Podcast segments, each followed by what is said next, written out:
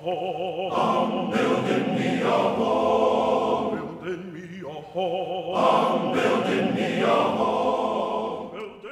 listening to TV Madness with Mekeisha Madden Toby, and I'm your host. Thanks for listening. The first season of Underground has been compelling, powerful, edifying, and heartbreaking.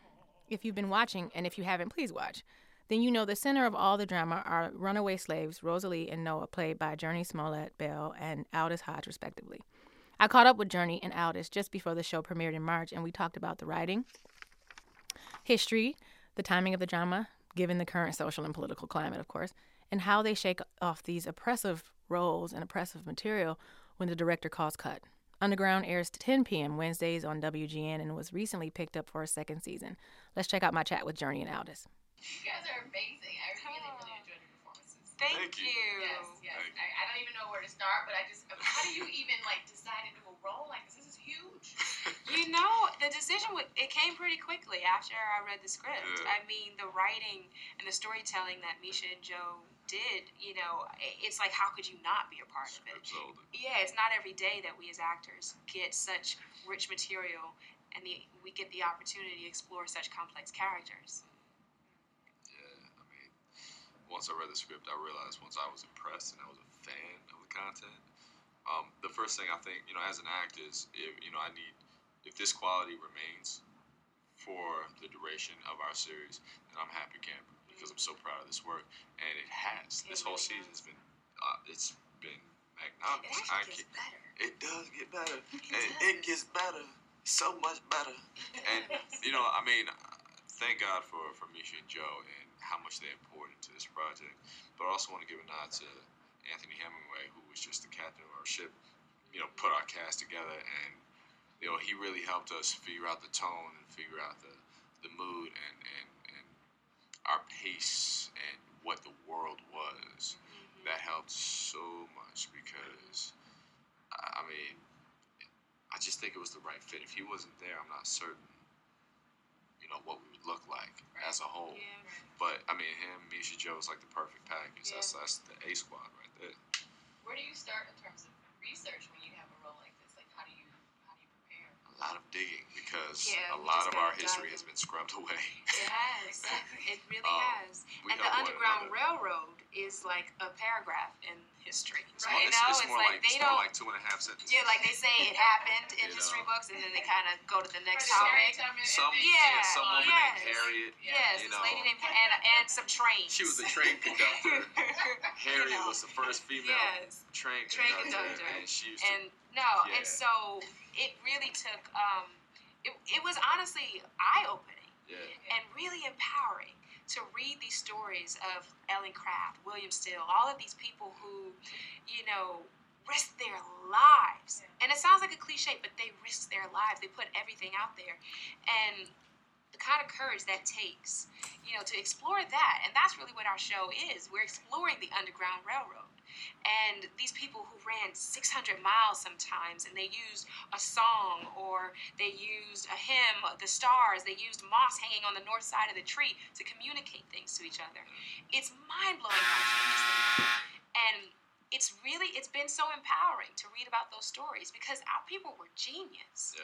I mean, the kind of circumstances that they were up against, the obstacles they were up against, it just takes uh, almost like a supernatural strength to to take that on. Well, I mean, look, you know, they, they were in a world where we didn't have, you know, all the technology, so they were keyed in. Plus, they worked the land, they worked the field, they knew it better than anybody, Yeah. and they used all of that knowledge. They used every bit of what they had. They had.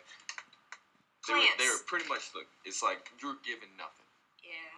Taking to make something out. I'm not even giving you lemonade, lemons to make lemonade. You got nothing. You, don't got even have the nothing. seeds. You better go go Yeah. go, Go figure find it out. something. And they had enough foresight to just figure it out piece by piece because they understood what was in their heart, which was their true value, their definite mm-hmm. value, which was that they were people. They deserved to be counted. Mm-hmm. And and everything they did had was a fight. They had to fight for every single bit. Mm-hmm. But you know, what's a fight worth up against the the acceptance and the true completion of your goal, which is the fact that you can feel like a human being as opposed to being property or cattle. You know, I'm gonna take that fight. How do you walk away from something like that? This is the scenes where you both get whipped in the pilot. I'm like, dang, this is. Awesome. I know they they, they went yeah, for it. Did. I? They, they, that was a twofer. Right, two for one. Got, you know, you got two. How do you wash that off in the day and go on with your lives? You don't. Yeah. You don't. You, you, take it with don't. you. You just you understand how to appreciate things differently. I mean, honestly, you could ask my husband when I came home that night after I did the punishment scene. Um, I could not shake it off. And I don't know if it's because of the spirit and the fact that we did it on the actual plantation, underneath those trees, on the same soil. I, I could not shake it off for, for days. And just feeling that that pain that the Rosalie's went through.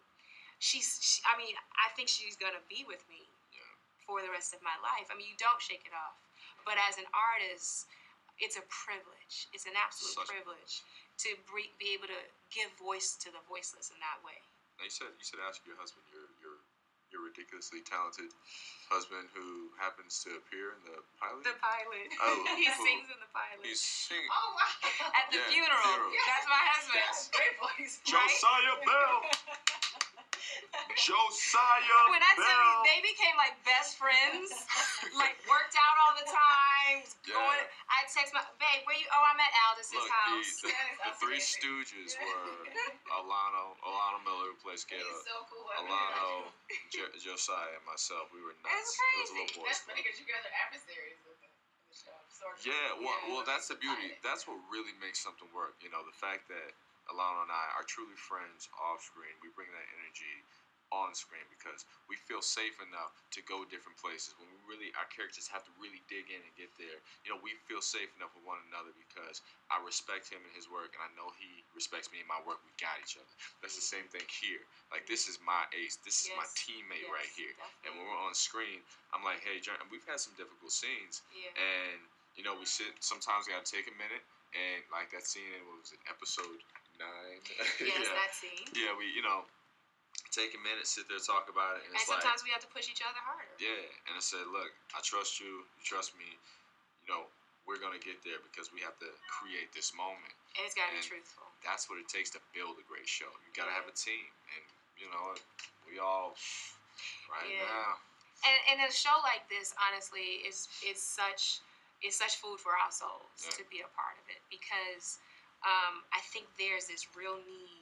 We talk about this all the time. There's this real need of revolution right now. There's this spirit of revolution in our generation. Definitely. And young people have always been on the front lines Yeah. in that fight, regardless of time period. And so, if you're in 1857, you have this. They had the same spirit of revolution that our peers are having right now.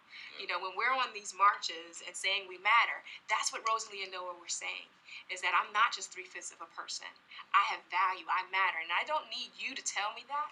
I'm just gonna take that. I that. can speak for myself I'm telling you Yeah, exactly.